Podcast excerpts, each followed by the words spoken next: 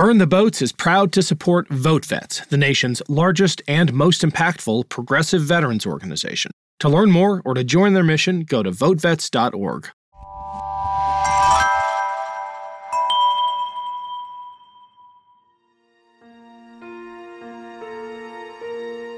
And so, in some ways, it's almost teaching folks to be a little more in tune for how their emotions are being manipulated when they're encountering content online and less about trying to come up with some counter mobilization for positive because I'm not sure that there's a pathway for that that makes sense.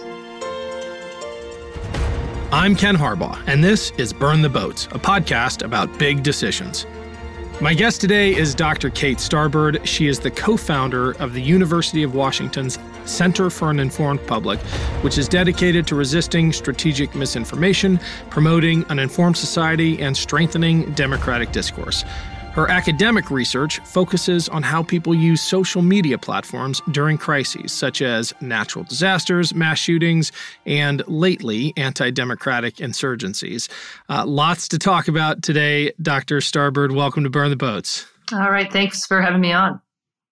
We get a lot of politicians. Um, and I guess operators on the show talking about the impact of disinformation. But We've got uh, an academician here, and I want to start by asking you about, I think, a term I've heard you use the infrastructure of disinformation. It's not just all random rumor, there are highways laid down to feed this stuff into our discourse. Can you elaborate?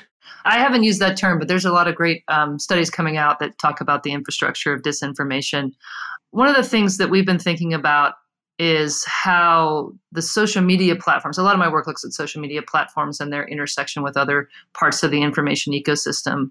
But if we look at social media platforms, it's almost as if those networks are now wired for the spread of disinformation. And not because they designed them that way, but because they were leveraged by different kinds of campaigns that eventually laid down this kind of infrastructure, you know, connected websites that share content, networks of following relationships that can be repeatedly leveraged to spread mis and disinformation. The algorithms and the platforms have been gamed in so many ways that now some of the algorithms themselves reflect um, these operations that have happened over the course of, of many years. And so we've got this integration of like how the platforms, these digital platforms work and how these tactics have taken advantage of them. And together that as this sort of like corrupted infrastructure that we can see repeatedly activating to spread false and misleading content for political and financial gain of, of different sets of actors, to be honest. Can you give us a concrete example of that in action, whether it's the algorithm elevating disinformation or things that in your research have jumped out at you? Oh my gosh, so many cases. I mean, we could trace some of the stuff we saw in 2016, we could trace back to efforts to, you know, do follow trains in 2012, created these networks of kind of artificially inflated accounts and and relationships between people that were kind of real people that are very politically motivated and a lot of uh, hybrid accounts that were like cyborg accounts that were part automated and and part human operated. And in those early operations you know helped to shape different kinds of um, of following networks on, on Twitter, to be honest. a lot of our research is on Twitter because that's what the data we can see. Um, but we imagine similar things are now happening like Facebook groups where um, folks have have gamed the system in some ways and and invited people into groups and, and kind of grown a, a certain group around a certain set of ideas or objectives and then the algorithms of the platforms recommend those groups or those following relationships to other users that might be, you know, might have retweeted one of them once or talked about something similar.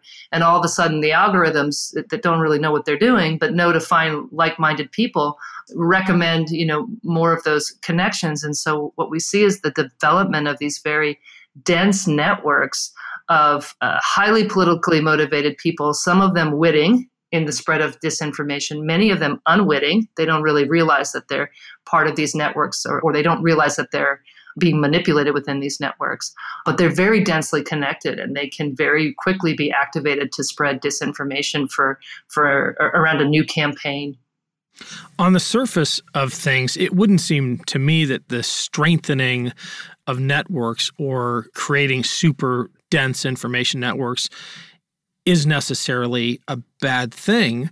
But then I, I read your research and your peers' research, which suggests that these networks are really uh, much more activated by incendiary disinformation than by the positive spread of, of truth. Is that my bias coming through, or is that how it actually works in the world? I think that's how people work. You know, we're much, you know, when you think of like what causes us to take action in the world it's because we are emotionally activated to do that right? And we both have thought about the disaster context before right? But you can be activated to like volunteer or try to help when you see images of someone in pain or suffering a disaster event but you can be out activated by outrage political outrage to spread content, spread misinformation and disinformation, um, using some of the same kind of emotional psychological processes. And so, what we see in online spaces is that content that emotionally activates us, that's sensational and interesting, is more likely to spread because we're more likely to spread it. And so folks that want to manipulate us can take advantage of that. And then the social media systems, it gets into these cycles where they just keep giving us more and more and more of that content because that's the stuff that spreads the most and they want to keep us activated and engaged. How accountable should we hold the platforms? themselves i mean what you seem to be describing is is a platform that is a victim of its own out of control algorithm, but they control the algorithm, right? Yeah, and I, I, think we have to say platforms here. I think we're seeing similar kinds of things happen on all sorts of different kinds of platforms. Certainly, Facebook and Twitter.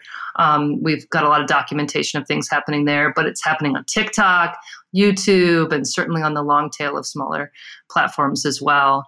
And it's even happening on platforms that don't have algorithms, that are all just, you know, people forwarding things and don't have algorithmic recommendation. So places like WhatsApp and other other places also have disinformation problems. And so we can't purely tie this um, to the algorithms.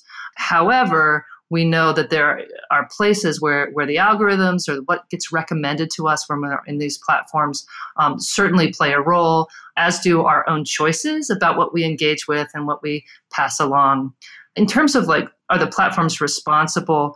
I think there's an early point in the development of the technology where they didn't necessarily know that there were toxicities. Folks may have been telling them that they were there, but they're prioritizing different kinds of things and they had some sort of deniability on some of that responsibility. But I think we're no longer in that place. I think the platforms know that they have problems. They're working on those problems. They're putting resources into those problems. And they also have people that are making choices that privilege, you know, financial gain or other kinds of things over addressing, overtaking some of the harder decisions to address some of those problems. And so um, certainly I would say that they are responsible now for how we move forward, even as a lot of the toxicities that we're seeing now are things that have developed over a long period of time.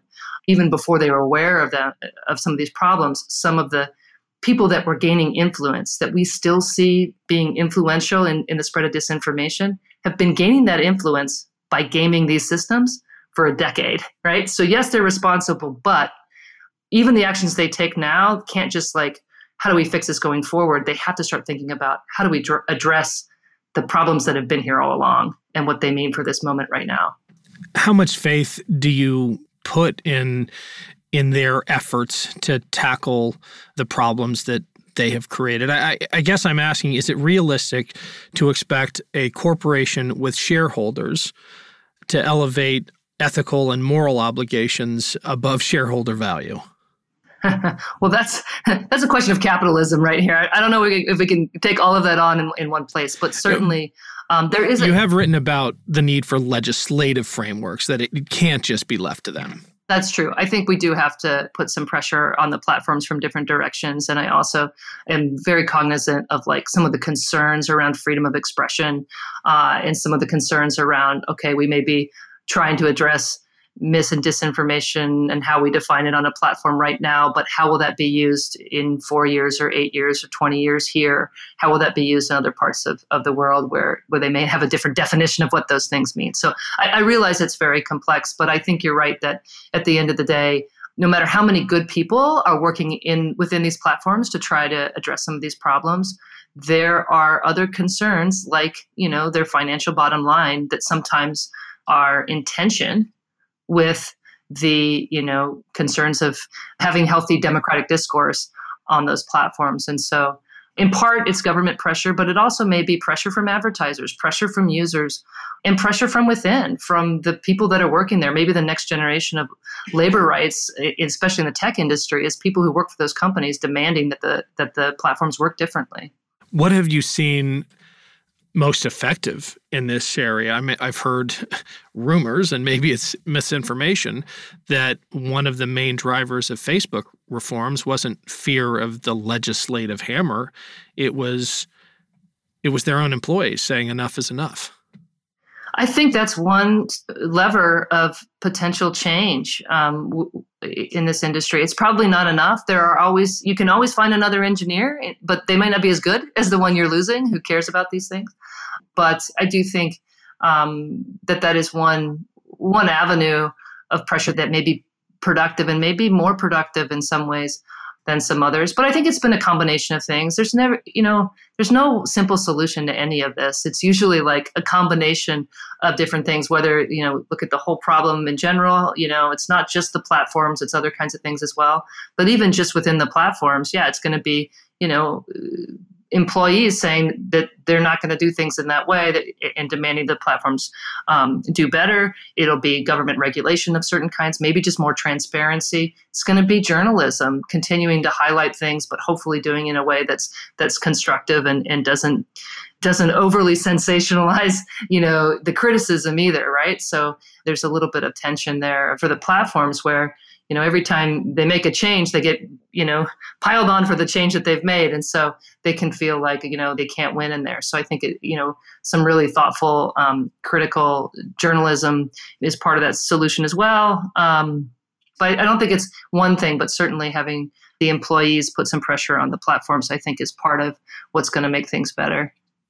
One area that would defy any of the solutions we have been talking about is the the rise of platforms hosted in countries that are unfriendly to democracy. Do you worry about that? Um, you see recently the Chinese and Russian governments um, entering into into agreements to create their own internet. Um, for all of the the attention that we pay to to social media platforms uh, hosted in liberal democracies and for all of their misbehaviors. I think there's a the specter of a totally different ecosystem emerging that would be immune to any of that pressure. Yeah, it'll, it'll have its own its own sets of uh, of issues around surveillance and different kinds of things. Instead of being surveilled by corporations for advertisements, you'll be surveilled for other for other kinds of, of purposes. Um, you know, I think this is definitely a concern, even as we've been, you know, talking about, we got these few really big companies, they need to do things differently. And as they make changes, a lot of their users are going to other places in part to get away from some of the some of the, what they call censorship and other kinds of things on, on platforms like Facebook and Twitter and other and YouTube as well my sense is there from the research is, that we do see deplatforming of, of individuals. So when the platforms are taking actions, um, and those individuals can move to these long tail platforms, but they lose a lot of their audiences as they do. And even if their audiences go with them, they lose the opportunity to recruit new people into their into their conversations because these other platforms just don't have the same kind of reach. And one of the things we're perceiving with our current information system, we don't know if it's I don't know if it's 100% of the problem or 2% of the problem, somewhere in between that, is the scale at which a certain piece of information can reach so many people without much moderation. And that scale doesn't map to some of these long tail platforms right now. If another platform that's hosted another place with a completely different set of norms and rules and values becomes that big, uh, and becomes that big in terms of like U.S. usership or usership from from other folks that are in the current democratic world, I think that creates a different a different set of challenges. But right now, um, I think the worry more is like people moving into the smaller platforms and and those becoming you know places of extremism and toxicity and that's absolutely in our future but a slightly changed situation because they'll have a harder time recruiting and a harder time reaching so many people so fast uh, which is a little bit i think of what's happening right now while facebook and twitter can still be leveraged for the, the spread of propaganda You've used the term a couple of times, long tail platforms. Can you just explain that? Yeah, long tail. For me, I'm just talking about, um, you know, we pretend that it's very democratic and everyone, um, you have all these different opportunities to engage, but most engagement happens around a few different uh, accounts. In whether you're looking at inside a platform, like there's a, a small number of accounts get most of the retweets, right? Um, similarly, for platforms, a small number of platforms have most of the users. And then there's a ton of other platforms that have a, you know much smaller amounts of users and then we call that the kind of long tail. Um, it's the smaller platforms that have fewer users but there are many and diverse platforms for different purposes uh, in that long tail. I imagine that it is in that long tail where most of the radicalization occurs. Before I go with a couple of the questions related to that, is that assumption fair?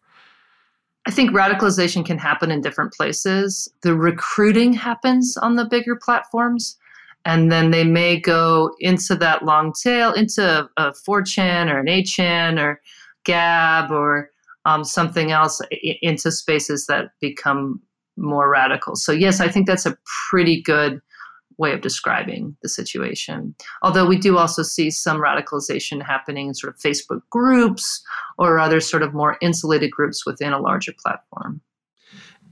Is it in the public interest to try to keep more people in the, I guess, whatever the opposite of the long tail platforms are, the, the mainstream platforms, where they actually have the resources to intercept some of these radicalization efforts and in some of the the misinformation campaigns. I mean, what risks do you see associated with the flight of people to these long tail platforms where radicalization is so much more a, a part of the uh, the attraction? Yeah, I don't know how to answer this because I don't think I know the answer to it. There's some great arguments for breaking up the big platforms related to fighting monopolies and more diversity of ideas, these kinds of things. And often when I look at a lot of those proposals, I agree with the premise of like, yeah, it's it's good, you know, it would be better to have people spread out. But then there's this, you know, little lingering piece of me that, but the disinformation problem doesn't necessarily get better if we spread people out on different platforms. The only thing I would come back to is that because that they'll be in different places, it may be harder for things to move so fast and to move so many people. And it may add a little bit of friction to the sort of uh, intentional spread of content across different groups and also recruiting may be more difficult if things are are spread so again like your smaller spaces where if people end up in them they can become more radicalized in those spaces but there may be fewer people that end up in those spaces in a more sort of compartmentalized social media environment. But I don't think we know the answer. Like, you know, we're learning a lot of things as we go after the changes have already been made and be like, oh gosh, how did we get here? Oh, that we made that decision and here we are. Um, so I don't know if that'll be a better world or, or, a worse world, but I'm not sure we have much control over whether or not we're going there um, because I do see more and more movement, especially from folks who are invested in sort of the political mis- manipulation and radicalization processes, they do seem to be moving into into these long tail platforms. Hello everyone. My name is Tom Kearns, and I host the Anglo Saxon England podcast, where I cover the history and culture of England from the departure of the Romans in the 5th century to the Norman conquest in 1066. So far, we've surveyed the collapse of Roman rule in Britain, the migration of the Anglo Saxons, and the history of Northumbria from its beginnings in the mists of legend to its destruction at the hands of Viking raiders in the 9th century. I hope you'll come and give it a go. My name is Cindy Burnett, and each week I interview at least two traditionally published authors on my podcast, Thoughts from a Page. We talk spoiler free about their books, so you can listen whether you have read the book or not.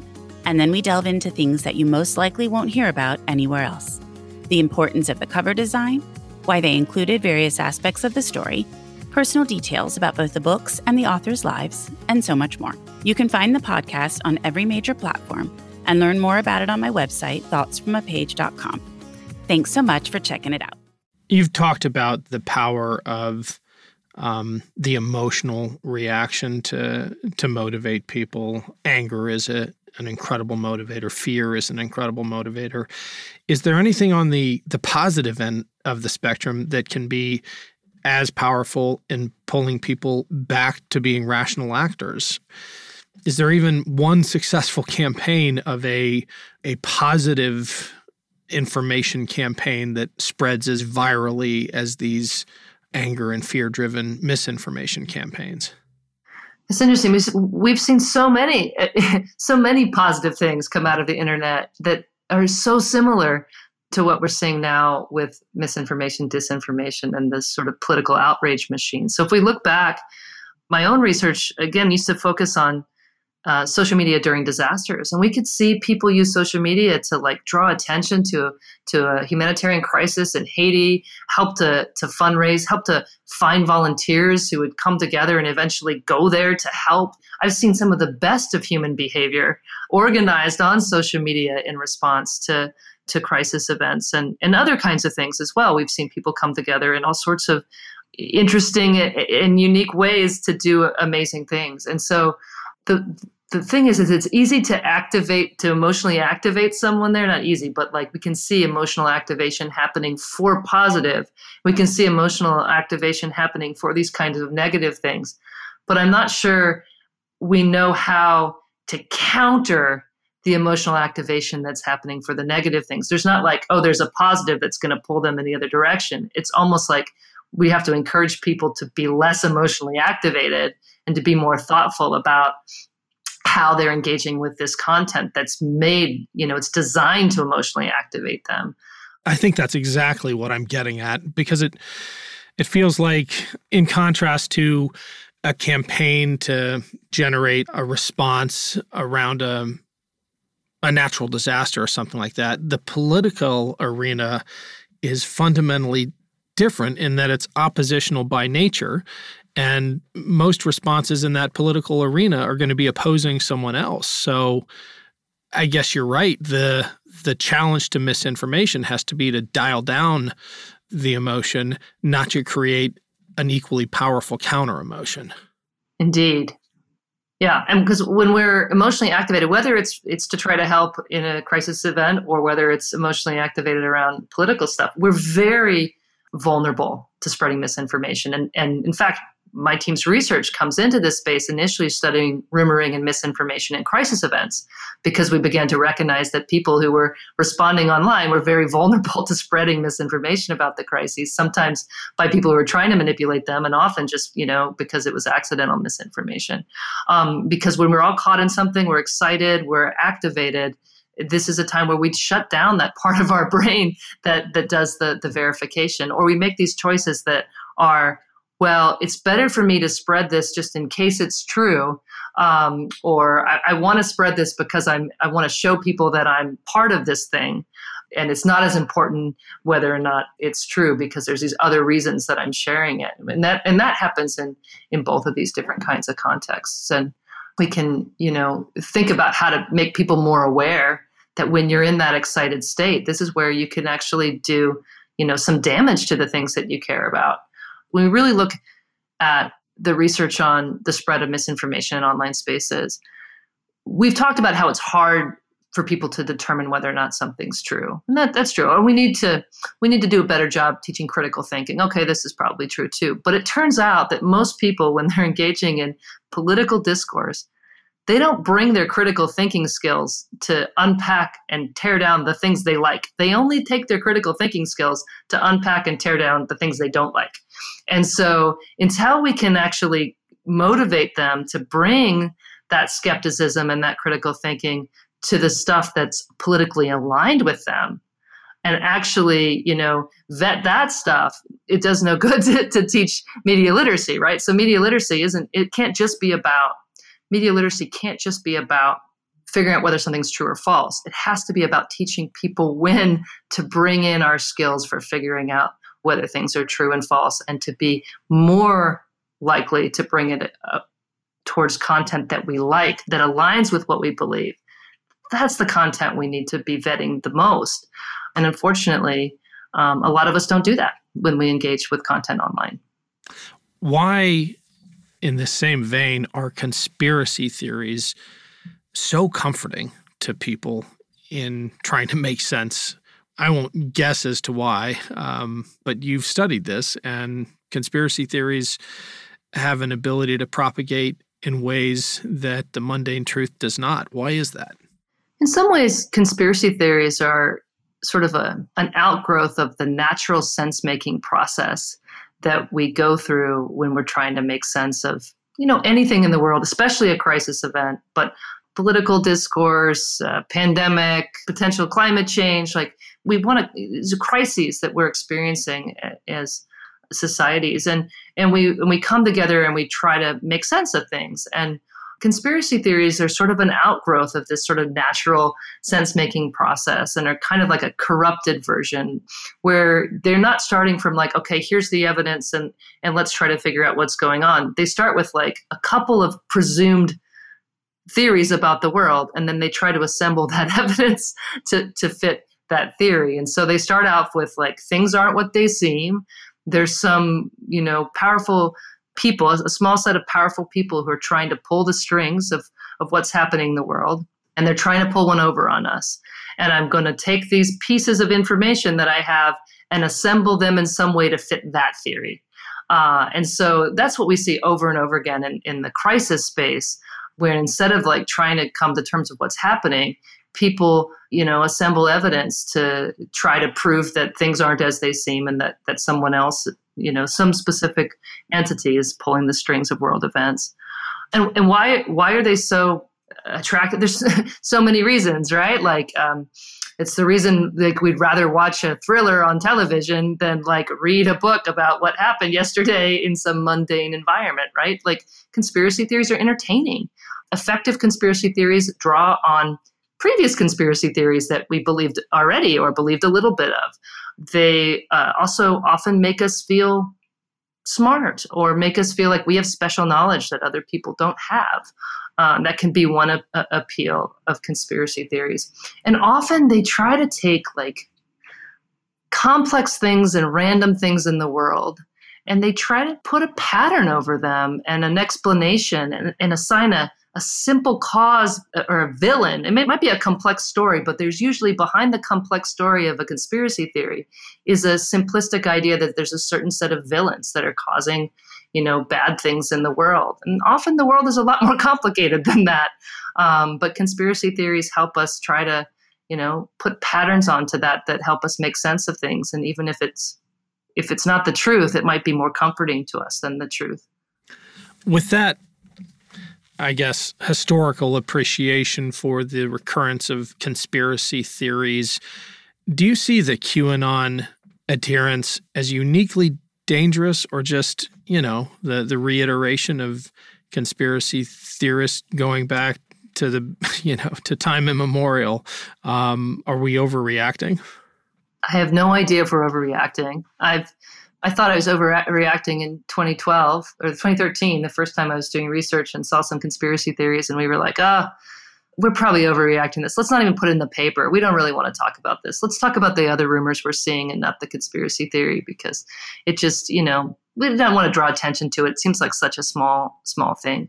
Um, certainly, we're in a different point now, and QAnon certainly has a lot of size can you summarize it? Because it's wildly entertaining, as disturbing as it is. I don't think I can summarize it. I don't. I don't think. I don't think you know. It's it's an amalgam. Uh, you know, it's a combination of so many different conspiracy theories at once, and it adapts as any cult does to new information that doesn't have you know a lot of cults have like, oh, this will be the end days, and then the end day is not the end day. There's another day, and then they've got to adapt to something different because their prophecies don't come true. So QAnon has had so much change over the course of its what is it, four or five years old now.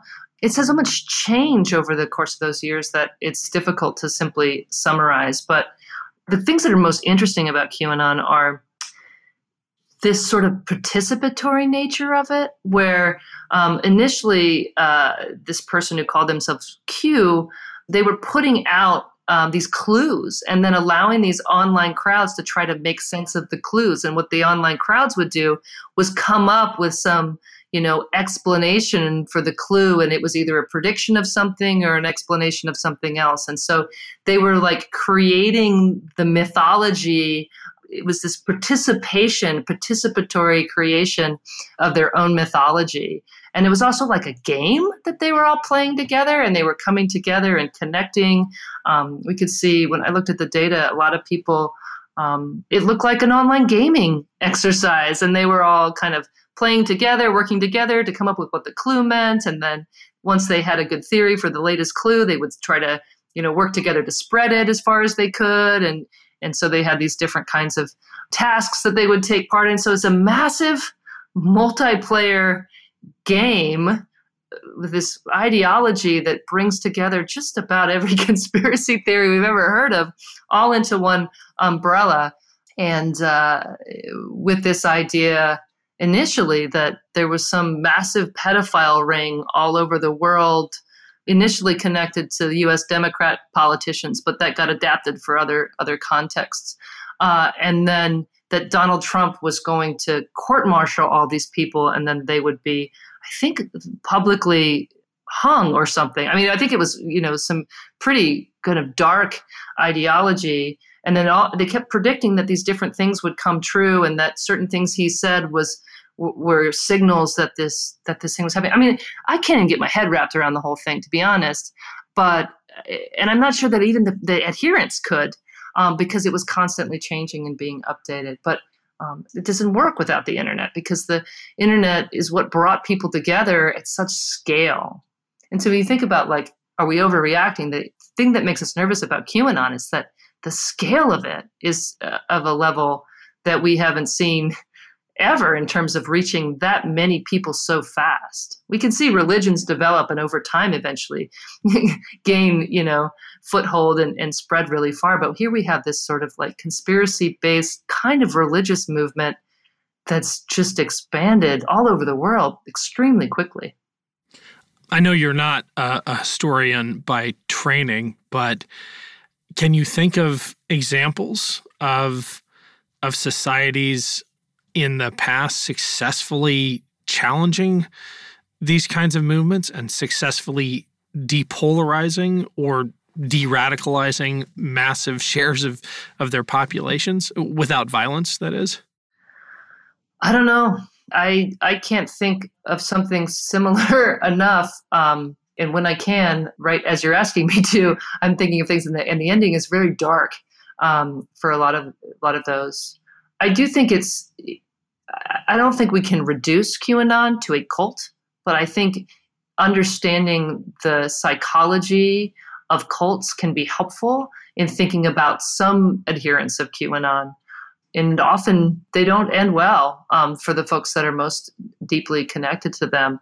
I think one hope is here in an online environment that the connections might not be as deep as they would be for people that are together physically as part of these things. So I, I think there may be something different there. I mean, people always make that accusation like activism isn't the same online, it's not as strong, people don't really know each other. Perhaps there's some hope there in that a lot of this is could perhaps be disrupted by other kinds of uh, interpersonal interactions with people in their in their physical worlds. Um, but I don't know. I don't think history gives us a lot of great examples for how this might go, in part because it's such a different moment in terms of the numbers of people and how they're connecting. In getting ready for this interview, I went down a few rabbit holes, but one of them got me thinking about the the emergence of new technologies and and how massive adoption is always disruptive to the social order. And you know, I, I read about the printing press and the challenges to Catholic orthodoxy that that led to. Um, which uh, you know, on one hand, makes you want to believe that we've been here before. We'll get through it. Technological upheaval is is cyclical, and and it's just part of um, the evolution of human societies. On the other hand, a lot of these stories end with massive bloodshed, like the the religious wars across Europe. Uh, so I don't know what the question in that is, but do you have a um, a prediction, I guess, of of how this latest technological upheaval will end. I tend not to predict things, um, but I, I agree that our observations of history suggest that these kinds of disruptions can lead to bloodshed and upheaval of, of social organization. I'm hopeful that that's not where we're headed. I think we have the benefit of, of being able to look back at history. I think we have different sense of in- incentives and and we are connected in different ways that could perhaps help uh, alleviate that, even though our connections um, cause some of these issues as well. But um, so I'm hopeful that that's not exactly where we're headed, but I do think we're in a moment of, of disruption and how long that moment lasts and what comes out the other side, I don't think we know. Well, I, I hate ending things on a bad note, so um, I wasn't intending to go here, but Another rabbit hole I, I went down was uh, reading about some of your your family lineage and your. Oh my goodness! If I'm um, not mistaken, your grandfather served on the same Olympic team with Jesse Owens at the 36 Olympics in Berlin. Is that is that true?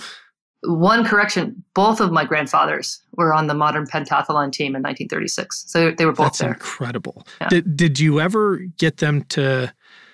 To share stories of that, of marching in the in the U.S. team opening parade in front of a review stand uh, with Adolf Hitler at the top of it.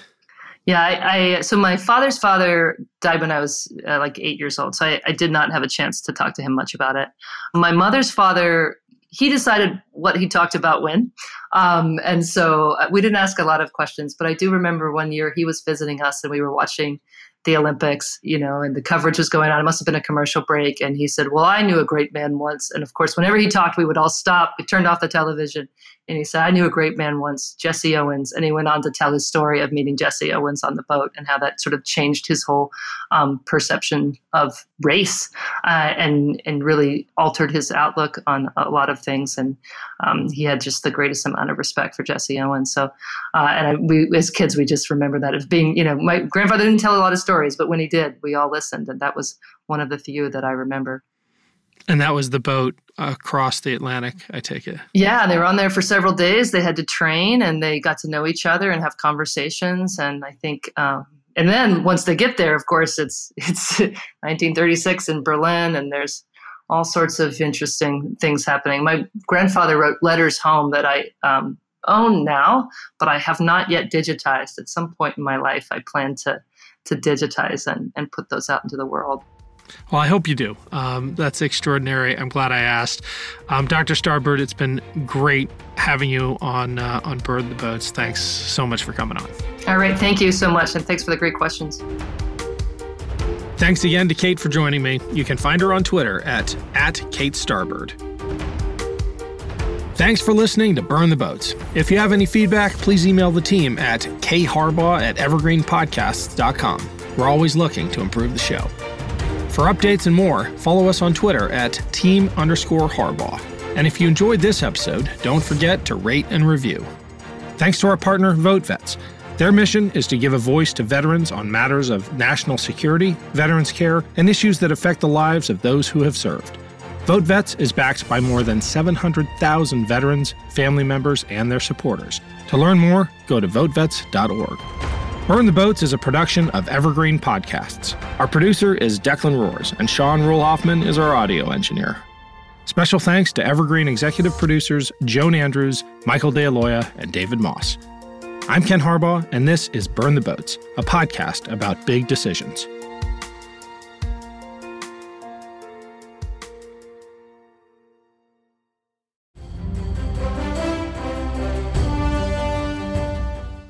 This is Peter. And this is Tom. We want to tell you guys a little bit about our podcast. Tom and I met in college, became best friends, and then teachers almost 20 years ago. Sometimes school just does not allow us to elaborate on the topics that we find interesting, like the real shark attacks that inspired the movie Jaws, or the real historical context to Indiana Jones artifacts. Where does cereal come from? Or are zombies real? Does Ben Franklin really deserve to be on a $100 bill? On our podcast, just like in our class, there are no stupid questions. Just two friends having lighthearted conversation about history, pop culture, and the context of current events. Listen to History Teachers Talking Podcast from Evergreen Network, anywhere you get your podcast.